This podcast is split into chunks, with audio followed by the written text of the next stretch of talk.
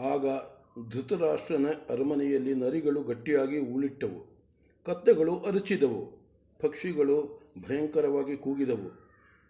ಈ ಉತ್ಪಾತಗಳನ್ನು ಕೇಳಿ ಗಾಂಧಾರಿ, ವಿದುರ, ಭೀಷ್ಮ, ದ್ರೋಣ, ಕೃಪಾ ಇವರು ಶುಭವಾಗಲಿ ಶುಭವಾಗಲಿ ಎಂದು ಹೇಳುತ್ತಾ ಇದನ್ನು ಧೃತರಾಷ್ಟ್ರನಿಗೆ ತಿಳಿಸಿದರು. ಅವನು, ಅಯ್ಯೋ ವಿವೇಕಿ ಕೌರವರ ಸಭೆಯಲ್ಲಿ ಹೆಂಗಸನ್ನು ಅದರಲ್ಲಿಯೂ ಪಾಂಡವರ ಧರ್ಮಪತ್ನಿಯಾದ ದ್ರೌಪದಿಯನ್ನು ಕರೆತಂದು ಅವಳೊಡನೆ ವಾದವಿವಾದ ಮಾಡುತ್ತೀಯಾ? ನೀನು ಹಾಳಾಗಿ ಹೋಗುತ್ತೀಯೇ ಎಂದು ದ್ರೌಪದಿಯನ್ನು ಸಮಾಧಾನ ಮಾಡುತ್ತಾ, ಅಮ್ಮ ಪಾಂಚಾಲಿ, ನಿನಗೆ ಬೇಕಾದ ವರವನ್ನು ಕೇಳು, ಕೊಡುತ್ತೇನೆ. ನನ್ನ ಸೊಸೆಯ ಸೊಸೆಯರಲ್ಲಿ ನೀನು ಶ್ರೇಷ್ಠಳು, ಧರ್ಮಪರಳು. ಪತಿವ್ರತೆ ಎಂದನು. ದ್ರೌಪದಿಯು, ಹಾಗಾದರೆ ಯುಧಿಷ್ಠಿರನು ಬಿಡುಗಡೆ ಹೊಂದಲಿ. ನನ್ನ ಮಗನಾದ ಪ್ರತಿವಿಂದ್ಯನನ್ನು ಯಾರೂ ದಾಸನ ಮಗ ಎನ್ನದಿರಲಿ. ಎಂದಳು. ಧೃತರಾಷ್ಟ್ರನು ಅದಕ್ಕೆ ಒಪ್ಪಿ, ಭದ್ರೆ ಎರಡನೆಯ ವರವನ್ನು ಕೇಳು, ನಿನಗೆ ಒಂದು ವರ ಸಾಲದು. ನನ್ನ ಮನಸ್ಸಿಗೆ ಇನ್ನೂ ಕೊಡಬೇಕೆನ್ನಿಸುತ್ತದೆ ಎಂದನು. ದ್ರೌಪದಿಯು ಹಾಗಾದರೆ, ಭೀಮಾರ್ಜುನ, ನಕುಲ ಸಹದೇವರು ಅವರವರ ರಥಗಳನ್ನು ರಥಗಳನ್ನು, ಬಿಲ್ಲುಗಳನ್ನು ಪಡೆಯಲಿ. ಇದು ನನ್ನ ಎರಡನೆಯ ವರ ಎಂದು ಕೇಳಿದಳು. ಧೃತರಾಷ್ಟ್ರನು ಇದಕ್ಕೂ ಒಪ್ಪಿ, ಮೂರನೇ ವರವನ್ನು ಕೇಳು. ನಿನಗೆ ಎರಡೇ ವರವುಗಳನ್ನು ಕೊಟ್ಟರೆ ಸತ್ಕಾರ ಮಾಡದಂತಾಗುವುದಿಲ್ಲ. ನೀ ನನ್ನ ನನ್ನ ಸೊಸೆಯರಲ್ಲೆಲ್ಲ ಶ್ರೇಷ್ಠಳು, ಧರ್ಮಿಷ್ಠಳು ಆಗಿದ್ದೇಯೇ ಎಂದನು. ಆಗಿದ್ದೀಯೇ ಎಂದನು. ದ್ರೌಪದಿಯ, ಸ್ವಾಮಿ, ಮೂರನೇ ವರವನ್ನು ನಾನು ಕೇಳಲಾರೆ, ಅದು ಲೋಭವಾಗುತ್ತದೆ. ಲೋಭವು ಧರ್ಮವನ್ನು ನಾಶ ಮಾಡುತ್ತದೆ ನನ್ನ ಗಂಡಂದಿರ ಪಾಪ ಕಳೆಯಿತು. ಮುಂದೆ ಅವರು ತಮ್ಮ ಪುಣ್ಯಕರ್ಮದಿಂದ ಶುಭವನ್ನು ಕಾಣುವರು ಎಂದಳು. ಆಗ ಕರ್ಣನು ರೂಪವತಿಯನ್ನು ಎನ್ನಿಸಿ ರೂಪವತಿಯನ್ನು ಎನ್ನಿಸಿಕೊಂಡ ಹೆಂಗಸರಲ್ಲಿ ಇಂಥ ಕ್ರೌರ್ಯವನ್ನು ಹಿಂದೆ ಎಂದೂ ಕೇಳಿರಲಿಲ್ಲ, ಕಂಡಿರಲಿಲ್ಲ. ಪಾಂಡವರು ಕೌರವರಿಬ್ಬರು ಕ್ರೋಧ ಪರವಶರಾಗಿದ್ದಾಗ ದ್ರೌಪದಿಯು ಶಾಂತಳಾಗಿದ್ದು ಮುಳುಗಿ ಹೋಗುತ್ತಿದ್ದ ಪಾಂಡವರನ್ನು ದೋಣಿಯಂತೆ ದೋಣಿಯಂತೆ ತಡಕ್ಕೆ ದಡಕ್ಕೆ ದಡಕ್ಕೆ ತಂಡುಬಿಟ್ಟಳು ಎಂದನು. ಭೀಮನು, ಈ ಮಾತನ್ನು ಕೇಳಿ, ಪಾಂಡವರು ಒಬ್ಬ ಹೆಂಗಸಿನಿಂದ ಉದ್ಧಾರರ, ಉದ್ಧಾರವಾದರು ಎನ್ನುತ್ತಾನೆ ಈ ದುಷ್ಟ. ಮಹಾರಾಜ, ಇವರೊಡನೆ ಮಾತಿಗೆ ಮಾತಾಡುವುದರಿಂದ ಏನು ಪ್ರಯೋಜನ? ನಮಗೆ ಬರಿಯ ಕ್ಲೇಶ. ಆದ್ದರಿಂದ ಇವರನ್ನೆಲ್ಲ ಇಲ್ಲೇ ನಿರ್ಮೂಲ ಮಾಡಿಬಿಡುತ್ತೇನೆ ಎಂದು ಬಾಗಿಲೆ ಹಾ, ಬಾಗಿಲಿಗೆ ಹಾಕಿದ ಅಗಳಿಯ ಕಡೆಗೆ ನೋಡಿದನು. ಕಣ್ಣುಗಳು ರೋಷದಿಂದ ಕೆಂಪೇರಿದವು. ಹುಬ್ಬುಗಳು ಭಯಂಕರವಾಗಿ ಗಂಟಿಕ್ಕಿದವು ಹೀಗೆ ಪ್ರಳಯ ಕಾಲದ ಯಮನಂತಿದ್ದ ಭೀಮನನ್ನು ಧರ್ಮರಾಜನು, ಬೇಡ ಸುಮ್ಮನಿರು ಎಂದು ತಡೆದು ಧೃತರಾಷ್ಟ್ರನ ಹತ್ತಿರಕ್ಕೆ ಬಂದು, ಮಹಾರಾಜ, ನಾವು ಈಗ ಏನು ಮಾಡೋಣ? ಅಪ್ಪಣೆ ಕೊಡಿಸು. ನೀನು ಹೇಳಿದ ಹಾಗೆ ಕೇಳುತ್ತೇವೆ ಎಂದನು. ಧೃತರಾಷ್ಟ್ರನು, ಅಜಾತಶತ್ರು, ನಿನಗೆ ಮಂಗಳವಾಗಲಿ. ನಿಮ್ಮ ದನಕನಕಗಳೊಡನೆ ಹೋಗಿ ನಿಮ್ಮ ರಾಜ್ಯವಾಳಿಕೊಂಡಿರಿ ಮಗು, ನೀನು ಧರ್ಮ ಸೂಕ್ಷ್ಮಗಳನ್ನು ಬಲ್ಲವನು, ವೃದ್ಧರಲ್ಲಿ ಪಳಗಿದವನು.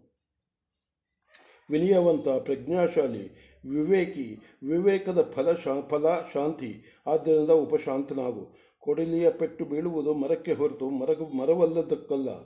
ಉತ್ತಮರು ವೈರ್ಯವನ್ನು ಸಾಧಿಸುವುದಿಲ್ಲ. ದೋಷ ದೋಷವನ್ನು ಮನಸ್ಸಿಗೆ ಹತ್ತಿಸಿಕೊಳ್ಳುವುದಿಲ್ಲ. ಗುಣವನ್ನೇ ನೋಡುತ್ತಾರೆ. ಅಧಮರು ಕಠಿಣವಾಗಿ ಮಾತ್ರ ಮಾತನಾಡುವರು. ಮಾಧ್ಯಮರು ಕಠಿಣವಾದ ಮಾತಿಗೆ ಕಠಿಣವಾದ ಉತ್ತರ ಕೊಡುವರು. ಉತ್ತಮರು ಕಠಿಣವಾದ ಮಾತಿಗೆ ಉತ್ತರವನ್ನೇ ಕೊಡರು. ಈ ಸಂದರ್ಭದಲ್ಲಿ ಆರ್ಯನಾದ ನೀನು ಉತ್ತಮರಂತೆ ನಡೆದುಕೊಂಡೆ. ದುರ್ಯೋಧನನ ಒರಟುತನವನ್ನು ಮನಸ್ಸಿನಲ್ಲಿಟ್ಟುಕೊಳ್ಳಬೇಡ ಮಗು. ನಿನ್ನ ತಾಯಿ ಗಾಂಧಾರಿಯನ್ನು, ಕುರುಡು ತಂದೆಯನ್ನು ನೋಡು. ಮಕ್ಕಳ ಬಲಾಬಲಗಳನ್ನು ಅವರ ಮಿತ್ರರನ್ನೂ ನೋಡೋಣವೆಂದು ನಾನು ಜೂಜಿನ ಸಮಯದಲ್ಲಿ ಸುಮ್ಮನಿದ್ದೆ. ನಿನ್ನಲ್ಲಿ ಧರ್ಮ, ಅರ್ಜುನನ ವೀರ್ಯ ಭೀಮಸೇನಲ್ಲಿ ಪರಾಕ್ರಮ, ಯಮಳರಲ್ಲಿ ಶ್ರದ್ಧೆ ಶುಶ್ರೂಷೆಗಳು ಇರುವಾಗ ನಿನಗೆ ಏನು ಕಡಿಮೆ? ಖಾಂಡವ ಪ್ರಸ್ಥಕ್ಕೆ ಹೋಗಿ ಬನ್ನಿ. ತಮ್ಮಂದಿರಲ್ಲಿ ನಿನಗೆ ಸೋದರ ಪ್ರೇಮವಿರಲಿ ಧರ್ಮದಲ್ಲಿ ಮನಸ್ಸು ನೆಲೆಸಿರಲಿ. ಮಂಗಳವಾಗಲಿ ಎಂದನು. ಅನಂತರ ಧರ್ಮರಾಜನು ಆರ್ಯ ಸಂಪ್ರದಾಯಕ್ಕೆ ಅನುಸಾರವಾಗಿ ಮರ್ಯಾದೆಯಿಂದ ನಡೆದುಕೊಂಡು ದ್ರೌಪದಿಯೊಡನೆಯೂ ತಮ್ಮಂದಿರೊಡನೆಯೂ ರಥಗಳಲ್ಲಿ ಕುಳಿತು ಇಂದ್ರಪ್ರಸ್ಥಕ್ಕೆ ಪ್ರಯಾಣ ಮಾಡಿದನು. ಇತ್ತಲಾಗಿ ದುಶ್ಯಾಸನನು ದುರ್ಯೋಧನನ ದುರ್ಯೋಧನನ ಹತ್ತಿರಕ್ಕೆ ಓಡಿ ಹೋಗಿ ತುಂಬ ವ್ಯಸನದಿಂದ, ಅಣ್ಣ, ನಾವು ಎಷ್ಟೋ ಕಷ್ಟಪಟ್ಟು ಸಂಪಾದಿಸಿದ್ದನ್ನೆಲ್ಲ ಈ ಮುದುಕನು ಹಾಳು ಮಾಡಿಬಿಟ್ಟ ಐಶ್ವರ್ಯವನ್ನೆಲ್ಲ ಶತ್ರುಗಳ ಪಾಲು ಮಾಡಿಬಿಟ್ಟ ಎಂದು ಹೇಳಿದನು. ಆ ಮಾತನ್ನು ಕೇಳಿ ದುರ್ಯೋಧನನು ಕರ್ಣ ಶಕುನಿಗಳೊಡನೆ ಆಲೋಚನೆ ಮಾಡಿಕೊಂಡು ಧೃತರಾಷ್ಟ್ರನ ಹತ್ತಿರಕ್ಕೆ ಬಂದು, ಏನಪ್ಪ ಹೀಗೆ ಮಾಡಿದೆ? ಶತ್ರುಗಳನ್ನು ಎಲ್ಲ ಉಪಾಯಗಳಿಂದಲೂ ನಾಶಪಡಿಸಬೇಕು. ಇಲ್ಲದಿದ್ದರೆ ನಿನಗೆ ಕೇಡು ತರುವರು.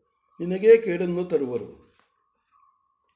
ಪಾಂಡವರ ಧನದಿಂದ ರಾಜರನ್ನೆಲ್ಲ ಒಲಿಸಿಕೊಂಡು ಆಮೇಲೆ ಅವರೊಡನೆ ಯುದ್ಧ ಹೂಡಬೇಕೆಂದಿದ್ದವು. ಕಚ್ಚುವುದಕ್ಕೆ ಬಂದ ವಿಷಸರ್ಪಗಳನ್ನು ಯಾರು ಕೊರಳಿಗೂ, ಯಾರೋ ಕೊರಳಿಗೂ ತಲೆಗೂ ಸುತ್ತು, ಸುತ್ತಿಕೊಳ್ಳುತ್ತಾರೆ. ಕುಪಿತರಾದ ಯಾರು ಕೊರಳಿಗೂ ತಲೆಗೂ ಸುತ್ತಿಕೊಳ್ಳುತ್ತಾರೆ. ಕುಪಿತರಾದ ಪಾಂಡವರಿಗೆ ಆಯುಧಗಳು, ರಥಗಳು ದೊರೆತರೆ ನಮ್ಮನ್ನು ನಿರ್ಮೂಲ ಮಾಡುವರು. ಅವರು ಹೋಗಿರುವುದನ್ನು ಹೋಗಿರುವುದು ಸೇನೆಯನ್ನು ಕುಡಿಸಿಕೊಳ್ಳುವುದಕ್ಕೆ ನಾವು ಅವರಿಗೆ ಕೊಟ್ಟ ಕಾಟವನ್ನು ದ್ರೌಪದಿಗೆ ಮಾಡಿದ ಅವಮಾನವನ್ನು ಯಾರು ತಾನೇ ಸಹಿಸಿಕೊಂಡಬಲ್ಲ ಸಹಿಸಿಕೊಂಡಿರಬಲ್ಲರು? ಆದ್ದರಿಂದ ವನವಾಸವನ್ನೇ ಪಣವಾಗಿ ಇಟ್ಟು ಇನ್ನೊಂದು ಸಲ ಜೂಜಾಡಿದರೆ ಅವರನ್ನು ವಶಪಡಿಸಿಕೊಳ್ಳಬಹುದು. ಅವರಾಗಲಿ, ನಾವಾಗಲಿ ಜೂಜಿನಲ್ಲಿ ಸೋತರೆ ಹನ್ನೆರಡು ವರ್ಷ ಕಾಡಿಗೆ ಹೋಗಬೇಕು. ಹದಿಮೂರನೇ ವರ್ಷ ತಿಳಿದ ಕಡೆಯಲ್ಲಿ ಅಜ್ಞಾತವಾಸ ಮಾಡಬೇಕು. ಆವಾಗ ಗೊತ್ತು ಬಿಟ್ಟರೆ ಇನ್ನೂ ಹನ್ನೆರಡು ವರ್ಷ ಕಾಡಿಗೆ ಹೋಗಬೇಕು. ಹೀಗೆ ಒಪ್ಪಂದ ಮಾಡಿಕೊಂಡು ಪಾಂಡವರು ಇನ್ನೊಂದು ಸಲ ಪಡೆ ಪಗಡೆಯಾಗಲಿ, ಯಾ ಪಗಡೆಯಾಡಲಿ. ಶಕುನಿ ನಮಗೆ ಆಡಿಕೊಡುತ್ತಾನೆ. ನಾವು ರಾಜ್ಯ ಪಡೆದು ಅದರಲ್ಲಿ ಸ್ಥಿರವಾಗಿ ನಿಂತು ಬಲವಾದ ಸೇನೆಯನ್ನು, ಸ್ನೇಹಿತರನ್ನು ಕಟ್ಟಿಕೊಂಡು ಬಿಟ್ಟರೆ ಅವರು ಹದಿಮೂರನೇ ವರ್, ವರ್ಷ ಅಜ್ಞಾತವಾಸವನ್ನು ಮುಗಿಸಿ ಹಿಂತಿರುಗಿ ಬಂದರೂ ಅವರನ್ನು ಗೆಲ್ಲಬಹುದು. ಇದಕ್ಕೆ ನೀನು ಸಮ್ಮತಿಸು ಮಹಾರಾಜ ಎಂದು ಬೇಡಿಕೊಂಡನು. ಧೃತರಾಷ್ಟ್ರನು ಅದಕ್ಕೆ ಒಪ್ಪಿ, ಆಗಲಿ, ಪಾಂಡವರು ಆಗಲೇ ತುಂಬ ದೂರ ಹೋಗಿದ್ದರೂ ಚಿಂತೆ ಇಲ್ಲ ಕರೆಸು. ಅವರು ಹಿಂತಿರುಗಿ ಬಂದು ಇನ್ನೊಂದು ಸಾರಿ ದ್ಯೂತವಾಡಲಿ ಎಂದನು. ಆಗ ದ್ರೋಣ ಸೋಮದತ್ತ ವಿದುರ ಅಶ್ವತ್ಥಾಮ ಭೂರಿಶ್ರವ ಭೀಷ್ಮ, ವಿಕರ್ಣ ಮುಂತಾದವರಲ್ಲೂ, ಮತ್ತೆ ದ್ಯೂತ ಬೇಡ, ಎಲ್ಲ ಇಲ್ಲಿಗೆ ಶಾಂತವಾಗಲಿ ಎಂದು ಹೇಳಿದರು. ಗಾಂಧಾರಿಯು, ಪ್ರಭು, ಈ ಅಶಿಕ್ಷಿತ ಹುಡುಗರ ಮಾತು ಕೇಳಿ ಘೋರವಾದ ಕುಲಕ್ಷಯಕ್ಕೆ ಕಾರಣನಾಗಬೇಡ ಕಟ್ಟಿದ ಸೇತುವೆಯನ್ನು ಯಾರಾದರೂ ಕೆಡವುತ್ತಾರೆಯೇ? ಆರಿದ ಬೆಂಕಿಯನ್ನು ಹೊತ್ತಿಸುತ್ತಾರೆಯೇ? ಶಾಂತರಾದ ಪಾಂಡವರನ್ನು ಮತ್ತೆ ರೇಗಿಸುವುದರಿಂದ ಯಾರು ಮಾಡು ರೇಗಿಸುವುದು ಯಾರು ಮಾಡುವ ಕೆಲಸ? ಮುದುಕರು ಹುಡುಗರು ಬುದ್ಧಿಯನ್ನು ಹಿಡಿದು ಹೋಗಬಾರದು. ಮುದುಕರು ಹುಡುಗರ ಬುದ್ಧಿಯನ್ನು ಹಿಡಿದು ಹೋಗಬಾರದು. ಅವರಿಗೆ ನೀನು ಬುದ್ಧಿ ಹೇಳಬೇಕು ಎಂದಳು. ಹೀಗೆ ಅವಳು ಧರ್ಮವಾದುದನ್ನು ಹೇಳಿದರು ಧೃತರಾಷ್ಟ್ರನು ಕುಲಕ್ಷಯವಾದರೆ ಆಗಲಿ, ಅದನ್ನು ತಡೆಯುವುದು ನನಗೆ ಸಾಧ್ಯವಿಲ್ಲ. ಹುಡುಗರ ಇಷ್ಟದಂತೆಯೇ ಆಗಲಿ, ಪಾಂಡವರು ಹಿಂತಿರುಗಿ ಬಂದು ಅವರೊಡನೆ ಇನ್ನೊಂದು ಸಲ ದ್ಯೂತವಾಡಲಿ ಎಂದು ಬಿಟ್ಟನು. ಇಷ್ಟು ಹೊತ್ತಿಗೆ ಪಾಂಡವರು ಬಹುದೂರ ಹೋಗಿ ಹೊರಟು ಹೋಗಿದ್ದರು. ಆದರೂ ಪ್ರಾತಿಕಾಮೆಯು ಅವರ ಬೆನ್ನಟ್ಟಿ ಹೋಗಿ ಹಿಡಿದು ಯುಧಿಷ್ಠಿರನನ್ನು ಕುರಿತು ಮಹಾರಾಜ ಧೃತರಾಷ್ಟ್ರನು ಹೇಳಿ ಕಳುಹಿಸಿದ್ದಾನೆ ಸಭಾಮಂದಿರದಲ್ಲಿ ಪಗಡೆಯಾಟಕ್ಕೆ ಸಿದ್ಧವಾಗಿದೆ, ಬಂದು ಆಟವಾಡಬೇಕಂತೆ ಎಂದನು. ಯುಧಿಷ್ಠಿರನು ಈ ಮಾತನ್ನು ಕೇಳಿ ಪ್ರಾಣಿಗಳಿಗೆ ಶುಭಾಶುಭಗಳು ಬ್ರಹ್ಮ ಸಂಕಲ್ಪದಂತೆ ಒದಗುತ್ತವೆ, ಅವುಗಳು ಯಾರಿಗೂ ತಪ್ಪಿದ್ದಲ್ಲ. ಹಿರಿಯನಾದ ಧೃತರಾಷ್ಟ್ರನು ಇನ್ನೊಂದು ಸಾರಿ ಆಟವಾಡಬೇಕೆಂದು ಹೇಳಿ ಕಳಿಸಿದ್ದಾನೆ ಆದ್ದರಿಂದ ಅದು ಕೇವಲ ವಿನಾಶಕರವೆಂದು ತಿಳಿದಿದ್ದರೂ ಅವನ ಮಾತನ್ನು ಮೀರುವುದಕ್ಕೆ ಇಷ್ಟವಿಲ್ಲ ಎಂದನು.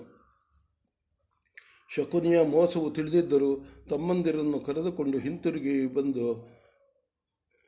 ದೈವ ಪ್ರೇರಿತರಾಗಿ ಅವರು ಮತ್ತೆ ಜೂಜಿಗೆ ತೊಡೆದು ತೊಗಡಿದ್ದ ತೊಡಗಿದರು. ಶಕುನಿಯು ಯುಧಿಷ್ಠಿರ ಯುಧಿಷ್ಠಿರ ಮಹಾರ ಮಹಾರಾಜ ಧೃತರಾಷ್ಟ್ರನು ನಿಮ್ಮನ್ನು, ನಿಮ್ಮ ಧನವನ್ನೆಲ್ಲ ನಿಮಗೆ ಕೊಡಿಸಿದ್ದಾನೆ. ಅದೂ ಸರಿಯೇ. ಈಗ ನಾನು ಧನಕ್ಕೆ ಹೆಚ್ಚಿನ ಇನ್ನೊಂದು ಪಣವನ್ನು ಸೂಚಿಸುತ್ತೇನೆ.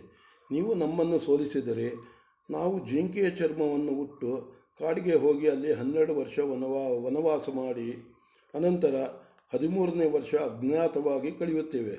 ಆಗ ನಮ್ಮನ್ನು ಕಂಡು ಹಿಡಿದು ಬಿಟ್ಟರೆ ಮತ್ತೆ ಹನ್ನೆರಡು ವರ್ಷ ಕಾಡಿಗೆ ಹೋಗುತ್ತೇವೆ. ನಾವು ನಿಮ್ಮನ್ನು ಸೋಲಿಸಿದರೆ ನೀವೂ ಹೀಗೆ ದ್ರೌಪದಿಯೊಡನೆ ಹನ್ನೆರಡು ವರ್ಷ ಕಾಡಿನಲ್ಲಿ ಅಜಿನರಧಾರಿಗಳಾಗಿದ್ದು ಹದಿಮೂರನೇ ವರ್ಷ ಅಜ್ಞಾತವಾಸವನ್ನು ಮಾಡಬೇಕು. ಹದಿಮೂರನೇ ವರ್ಷ ಸರಿಯಾಗಿ ಕಳೆದು ಬಿಟ್ಟರೆ ನಿಮ್ಮ ರಾಜ್ಯವನ್ನು ನೀವು ಪಡೆಯಬಹುದು. ಈ ಒಪ್ಪಂದದ ಮೇಲೆ ನಮ್ಮೊಡನೆ ಇನ್ನೊಂದು ಸಲ ಆಟ ಆಡು ಎಂದನು. ಅಲ್ಲಿದ್ದವರೆಲ್ಲರ, ಅಯ್ಯೋ, ಇದರಿಂದ ಎಂಥ ದೊಡ್ಡ ಅನರ್ಥವಾಗುತ್ತದೆ ಎಂದು ಯಾರೂ ತಿಳಿಯುವುದಿಲ್ಲ, ಯಾರೂ ತಿಳಿಯ ಹೇಳುವುದಿಲ್ಲವೇ ಇವರು ಬಾಂಧವರೇ? ಛಿ, ಪಾಂಡವರು ತಮ್ಮ ಬುದ್ಧಿಗೆ ಗೋಚರಿಸುವುದನ್ನು ಕೂಡ ತಿಳಿಯುತ್ತಿಲ್ಲವಲ್ಲ ಎಂದು ಪರಿಪರಿಯಾಗಿ ಮಾತನಾಡಿಕೊಳ್ಳುತ್ತಿದ್ದರು. ಇದನ್ನು ಕೇಳುತ್ತಿದ್ದರೂ ಧರ್ಮರಾಜನು ಮತ್ತೆ ಆಟಕ್ಕೆ ಕುಳಿತನು. ಏಕೆಂದರೆ ಆಟಕ್ಕೆ ಕರೆದಾಗ ಬರುವುದಿಲ್ಲವೆನ್ನುವುದಕ್ಕೆ ಸಂಕೋಚ. ಆಟವಾಡತಕ್ಕದ್ದು ಧರ್ಮವೆಂಬ ಭಾವನೆ. ಇಷ್ಟು ಹೊತ್ತು ಹೊರತು ಕುರುಕುಲ ಕ್ಷಯವಾದೀತೆಂಬ ಯೋಚನೆ ಬರಲೇ ಇಲ್ಲ. ಆದ್ದರಿಂದ ಅವನು ಶಕುನಿ ನನ್ನಂಥ ಧರ್ಮಪರನಾದ ರಾಜನು ಆಟಕ್ಕೆ ಕರೆದರೆ ಹಿಂತೆಗೆಯುತ್ತಾನೆಯೇ? ತಗೋ, ಆಡುತ್ತೇನೆ ಎಂದನು. ಶಕುನಿಯು, ಆನೆ, ಕುದುರೆ, ದನ ಕುರಿ ಧನಧಾನ್ಯ, ದಾಸದಾಸಿ ಇವೆಲ್ಲ ನಮಗೆ ಬೇಕಾದಷ್ಟಿದೆ. ಆದ್ದರಿಂದ ವನವಾಸ ಒಂದೇ, ಈಗ ನಾವು ಒಡ್ಡಿರೋ ಪಣ ನೀವು ಗೆಲ್ಲಲಿ, ನಾವು ಗೆಲ್ಲಲಿ. ಸೋತವರು ಕಾಡಿಗೆ ಹೋಗಬೇಕು. ಇದಕ್ಕೆ ಒಪ್ಪಿ ಆಡೋಣ. ಒಂದೇ ಗರ ಸಾಕು ಎಂದನು.